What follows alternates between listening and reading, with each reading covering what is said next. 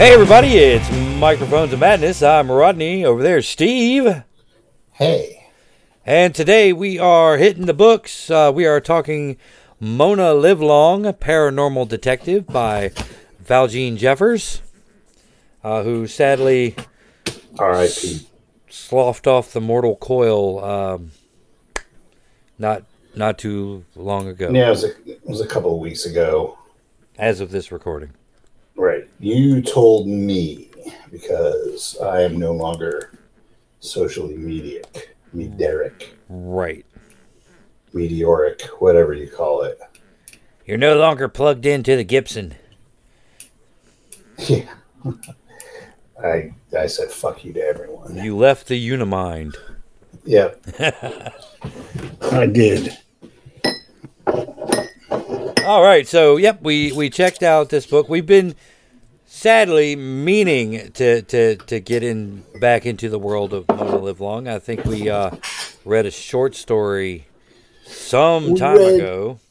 Well, we've read a couple of short stories, but uh, she was featured in because she was in Griots And Griots too. Griots two.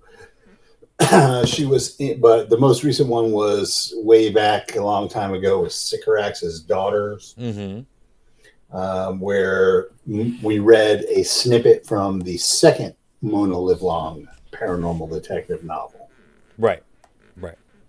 And so we decided. which I think we both enjoyed very much.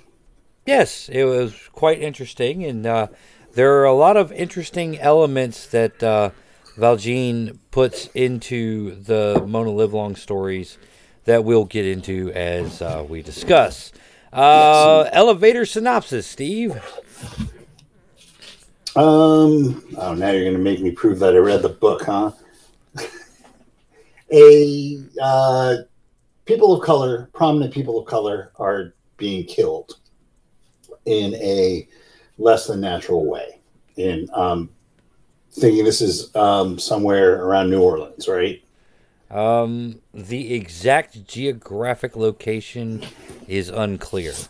Yes, but it it it, it seems to be around New Orleans. Yeah. That in Louisiana somewhere, suburban New Orleans, right? Mm, That's what I was possibly. Anyway, uh, they are disappearing, being killed by a mysterious uh, serial killer, and the two detectives on the case decide that they need to pull in a pro, which would be Curtis, one of the detectives, ex-lover Mona Livelong, paranormal detective, who is pulled in to um, track down the supernatural angle of what is going on. We end up with a story filled. It's an alternative um, Earth Mhm. um, where uh, America has been divided into North America. Or the U.S. of A. has been divided into the country of North America and the true America. Right. That, that's what it was Yep, called. yep. That's the antagonist state. Yes. Those are the southern. And if you're up on current politics, you can pretty much figure out how that works. And the reason why I thought it was in Louisiana is because pretty much it was divided north and south, I figured. Right? Mhm. That's kind of what it seemed like. Uh, but there were pockets, Louisiana, or at least New Orleans being one of them, that were part of um, North America as opposed to true America. Right. That and you know there are a lot of Cajuns. Well, you know, you get you get transplants all over the place. Um, Okay, it was in Baltimore. uh, definitely not Baltimore. I don't think it went quite that far uh, up.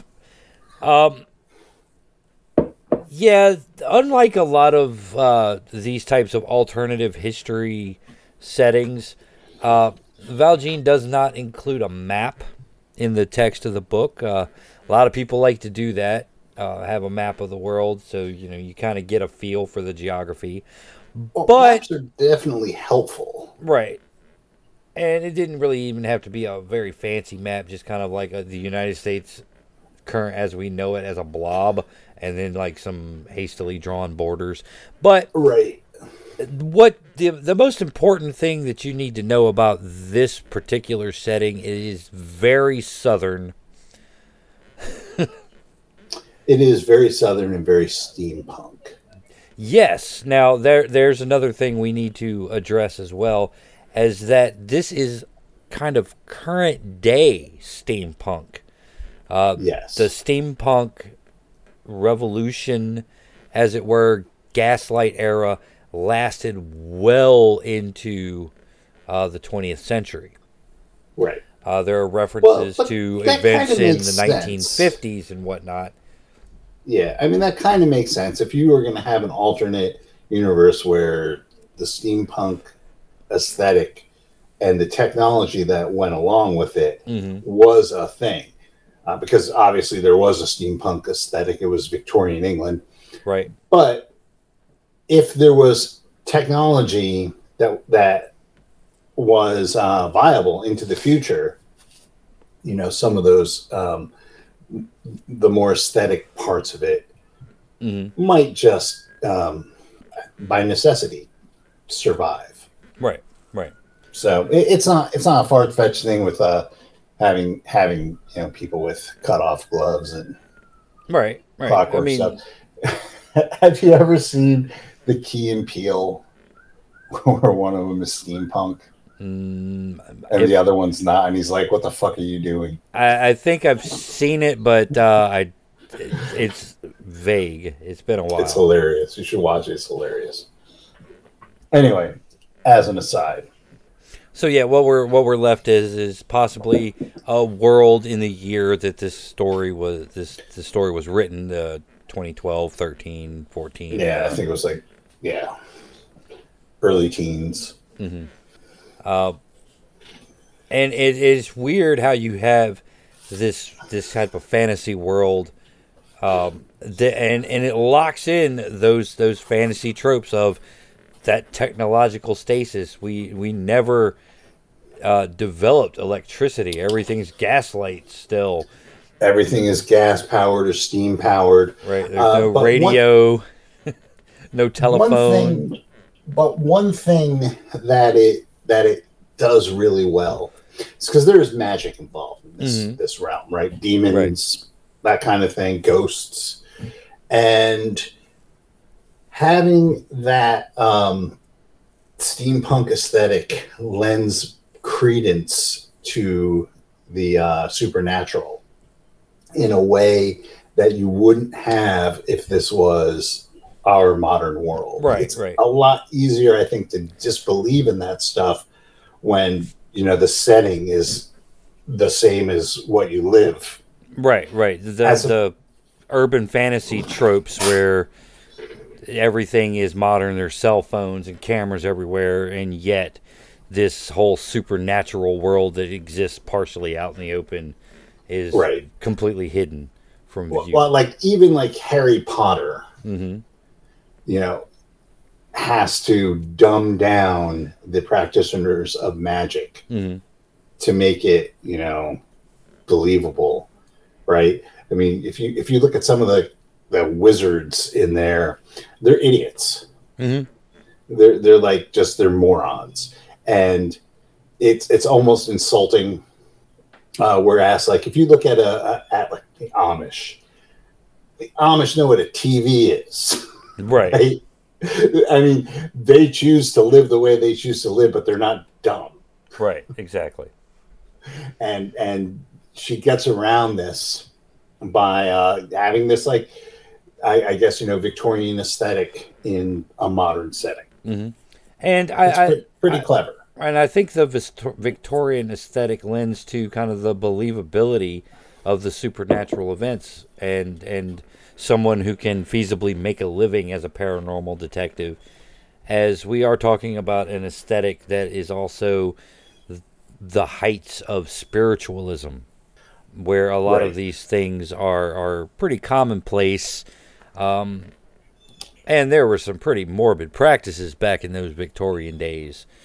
So we have the the nice aesthetic going on of uh, corsets and steam cars and uh, you know black powder weapons and people who are willing to you know knife fight just as much as they are you know there's no like automatic weapons and shit like that Right.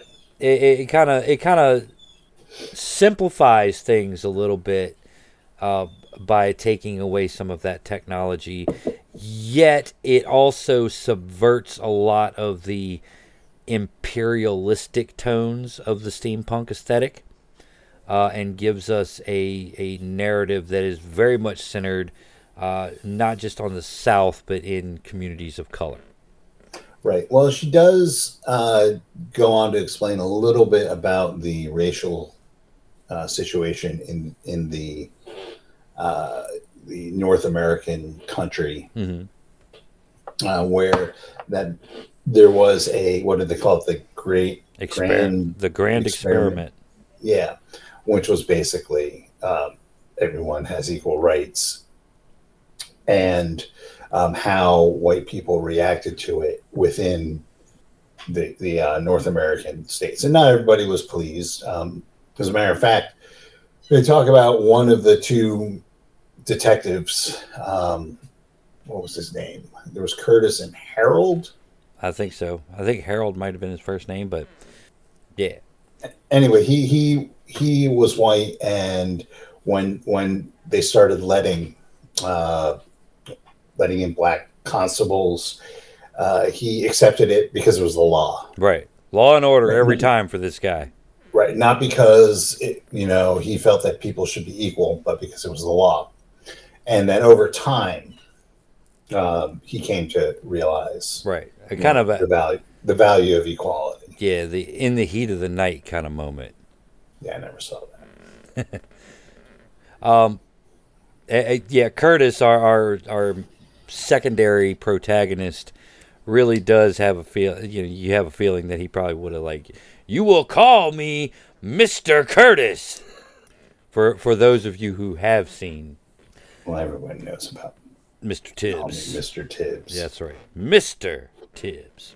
And yeah, a- another interesting thing is how efficient Valjean writes in this story is that this, this is a very short book. Um, yet there That's is like 150 pages yeah, long. 150 pages. If that, because like the paragraphs are double spaced. Right. But there's a lot of world building f- fit into that 150 pages that is kind of organic.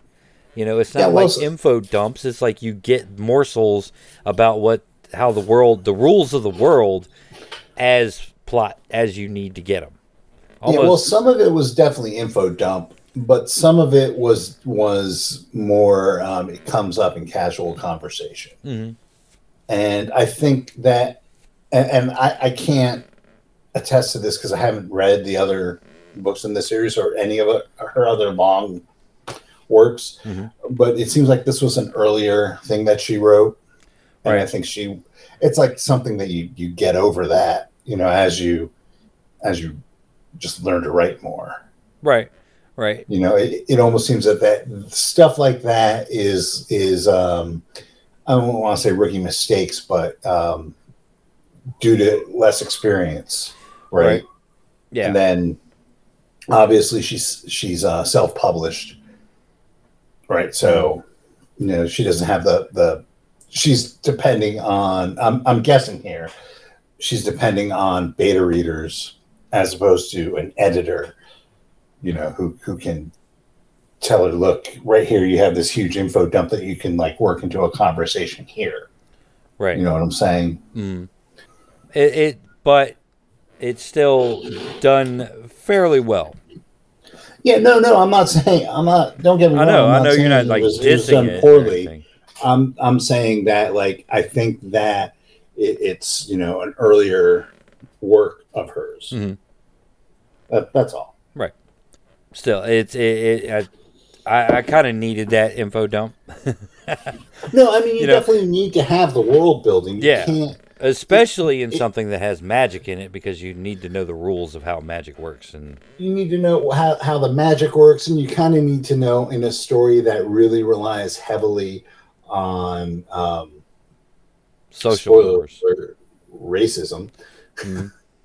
you kind of have to know the the situation Right, and and, and Right. social mores as well. You have to know how the, the society works to know how Right. people move in and out um, of Right. these various locations. Uh, so we have Mona. Uh, she gets dragged into this uh, serial murder investigation, uh, even though she's working on a case of her own, and it triggers an angry ghost in in somebody's house, and they're kind of stuck. You know, they've given all of their money to this guy. They got a house and they got an angry ghost in it, and they ask her, and it kind of starts snowballing from there. right well she uh yeah she in in the true uh Judge Dee fashion hmm the the uh cases end up being related Right. Uh, so you have a, a point where she's working two cases, you know, a little bit here, a little bit there, and then she shifts, and then it all kind of it doesn't all come together. They're related, but there's enough uh, loose ends involved in this that um, it sets up the plot for the second book. hmm I did a little cheating, but it does. It sets up the plot for the for the second book. Ah. So there you go. Yeah. Well, I mean, the to be continued on the last page kind of gave that away. Well, no, but I'm saying that the to be continued is specific. Like she may have wrapped up like the main cases, hmm you know, to Right. There's still a, there was still a couple but of there's like threads. right, there's shit that's still happening that's related to this. Hmm. So you know, it, it's a it's a flow. It's not episodic, I guess. Right. Right. You don't need a uh, you know a, a, a s- a backstory scroll panning down to a planet. Right. Now, what did what you what you think of the book overall? We we discussed the Um, world building. Now, I thought it was a it was a pretty cool story. Mhm.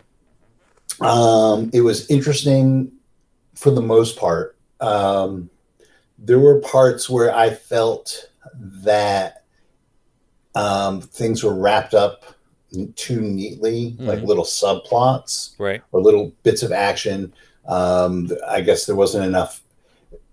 The, the tension release cycle, I thought the release, a lot, some of the releases were a little bit too much, and not a lot of people were harmed.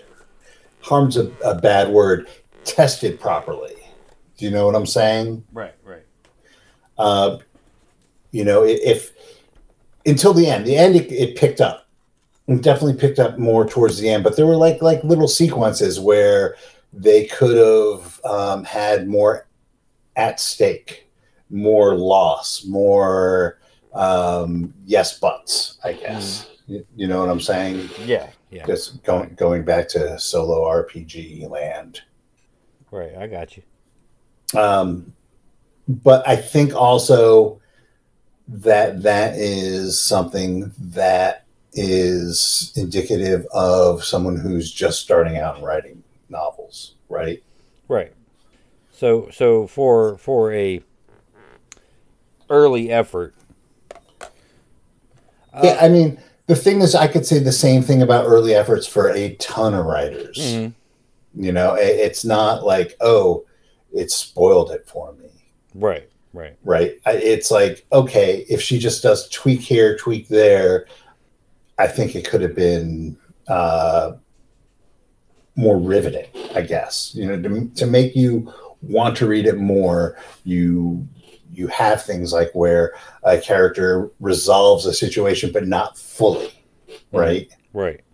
so there's some loss that happens um, in a dire situation and towards the end that did happen and i think once the shit hit the fan um, it definitely picked up and maybe i'm just spoiled by watching too many action films from the 80s, right? Mm-hmm. Where, you know, Indiana Jones finds out that his not only did his dad sleep with the girl that he slept with, but she's a Nazi. right? Right. You know, you resolve a situation, you get, you know, you find your your rubbing of the shield, but unfortunately, the person you're working with is is a uh, you know a Nazi, Right. right? There, there- wasn't enough of that. Not Nazis, but you know what I'm saying. Right. Right. The only time Nazis are ever really acceptable is if they're being slaughtered in droves. By monsters or or anything else. By Yes. by monsters is even better though. Now overall, I you know I Well, I, well, what did you what did you think of it? I, I enjoyed it. I, I kind of like let it carry me along. Uh, I, I found it did have a lot of these same uh, kind of tropes that uh, a lot of urban fantasy storytelling has. You know, you have the cop, you have the magical protagonist, you have the supernatural ally. Um, you Mhm. have the constant allusions to uh, things that have happened prior to this story that may or may not have been written down in the past. Um, but I, I, I think that the, the world that uh, Mona Livelong occupies was vibrant enough that it kept uh, it, it kept my mind off of those. So I, I kept imagining, you know, the the it was a very visual sort of uh, world in in this case.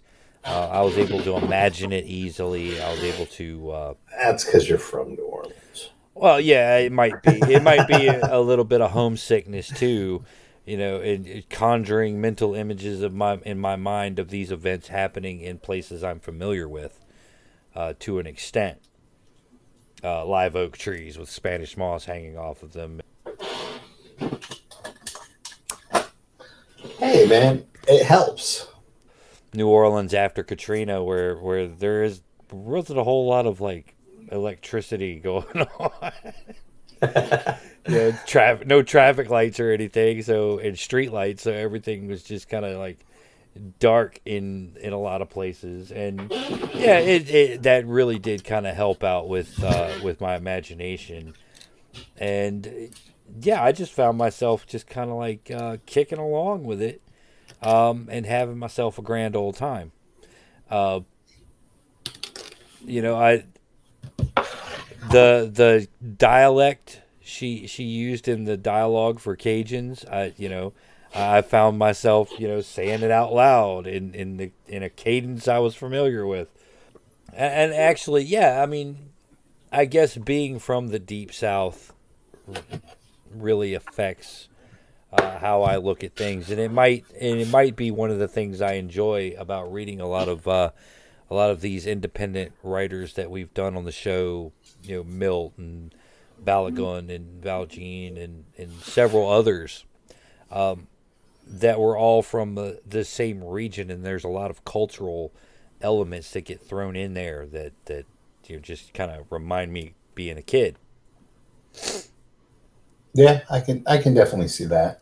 So so there was something very very familiar, I guess, about about the whole experience of reading it. You know, that was kind of like a you know, a warm bowl of grits in the Yeah, that, you had me until the grits part. Yeah, see? Like a, a nice hot steaming bowl of chowder. I I suppose. See, there's there it is. You know, chowder get you some side eye in, in this world. I believe. Like, ah, looking for a bowl of chowder. Oh, where the hell are you from? but yeah, I had a lot of fun with it. Um, the the concept of the Wendigo, um, not to spoil it, uh, that that was included in the book really kind of like you know shifted me a little bit. But you know, it was one of those And it was a little monster manually. uh, yeah, but you know, hey, part of part of the world, part of the world. Just roll with it. I I kind of like the way sometimes uh, monster manually stuff enters into a world with um, kind of familiar uh, folklore, but you know, just tweaked just enough. You know. Yeah, I suppose. Um, now, would you recommend this book to the people out there to have and to hold and to cherish? Yeah, I, I would. I would say you know if if supernatural uh, detective stories are are your thing, I would definitely say give Mona Livelong a shot. Um, you know, it's not long. You can get through a couple of them, you know, in a very short period of time. I, I don't know if the later ones got longer, but you know, this one in particular, uh, you know, you're easy casual read in in a couple of days or so. Yeah, it's it's it's it's a book that you can read for a little while, put down, pick up again. Um, the edition that I had had a few typos that Mhm. were very confusing. Um, so one of the characters' names was Andre. I'm not going to say anything beyond that. His name was Andre. Mm-hmm. And a few times they referred to a character named Andrea Mm-hmm. and it confused the shit out of me until I realized, oh, okay, they, it's just a, it's just a, you know, it's a typo. So, but, but once again, that's you know, that's neither here nor there. Right, right. But yeah, uh, overall, I'd I'd say four out of five if I was giving it a a point rating. Yeah, Um, you know, and and only because I I very very rarely give anything five out of five. well, it was all right. So these are my criteria these days. A, is it readable? Mm-hmm. Yes, it's very readable. Okay, so there's that. B, is it presented well? Mm-hmm. yes, I think for an ebook uh, not published by like Tor or whatever, yes. Um, is the story good? Yes. Mm-hmm. Uh, is it interesting? Yeah. Is it unique? You know, it's it's pretty much. It's not like um, there's a thousand stories like it, but it's not unfamiliar, Right, right? right. Um, and I think for an earlier effort, it's great, and um, it makes me want to read more of her work. Mhm. Um, I read a, actually read a couple of short stories just for S's and G's to kind of uh, bring me, you know, Deeper. to give me context, Mhm. just just to give me a little bit of context. And yeah, she's the real deal. She can write. Mm-hmm. And um, I think that any of my criticisms of the book really are just um issues of of uh, experience. That's fair. That's fair. I mean, you know, as far as criteria goes, um, I mean, you'll you'll say it yourself. I, I enjoy things that you absolutely cannot stand, uh, and uh, you know, does does it entertain me uh, for the time that I put into it?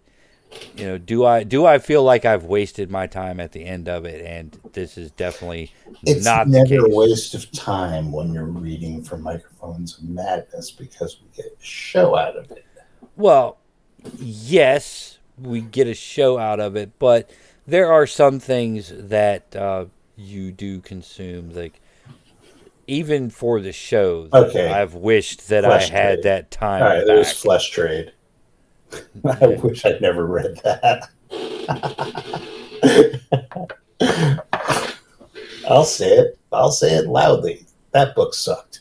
right speaking of which i saw some uh, facebook memories of my uh, live read of that particular Ugh. Yeah, if you want to hear something we absolutely hated, go back and check out that episode. Uh, we're probably I'm probably gonna see those douches next week. oh, well, sorry. Um, yeah, so that wraps it up. Definitely uh, check out uh, Mona Livelong, paranormal investigator, paranormal Do detective. not check out Flesh Trade. Right. um, yes. Uh, Steve will be at Necronomicon Providence. I Uh, am. I can give you a report if you want. Um, I will not be there, so I will probably ask you questions next time we do it. We usually do a I'm Necronomicon really just- wrap up type of. I'm really Thing. just going there to hang with Nick. Yeah, yeah. Well, that's, that's really neat. I, I got into one game. mhm, It, it was crazy because I'm not running a game this year. Right. I feel like it. So, but it is an old school essentials game. really Yes, I'm going to play old school essentials on Friday. nice. Well, are they So- running an original or are they? I have no idea. I'm just going to bring my fucking dice. So be prepared for some good old fashioned Clark Ashton Smith action going on. and I'm just gonna like whatever character they give me. I'm just gonna yuck it up.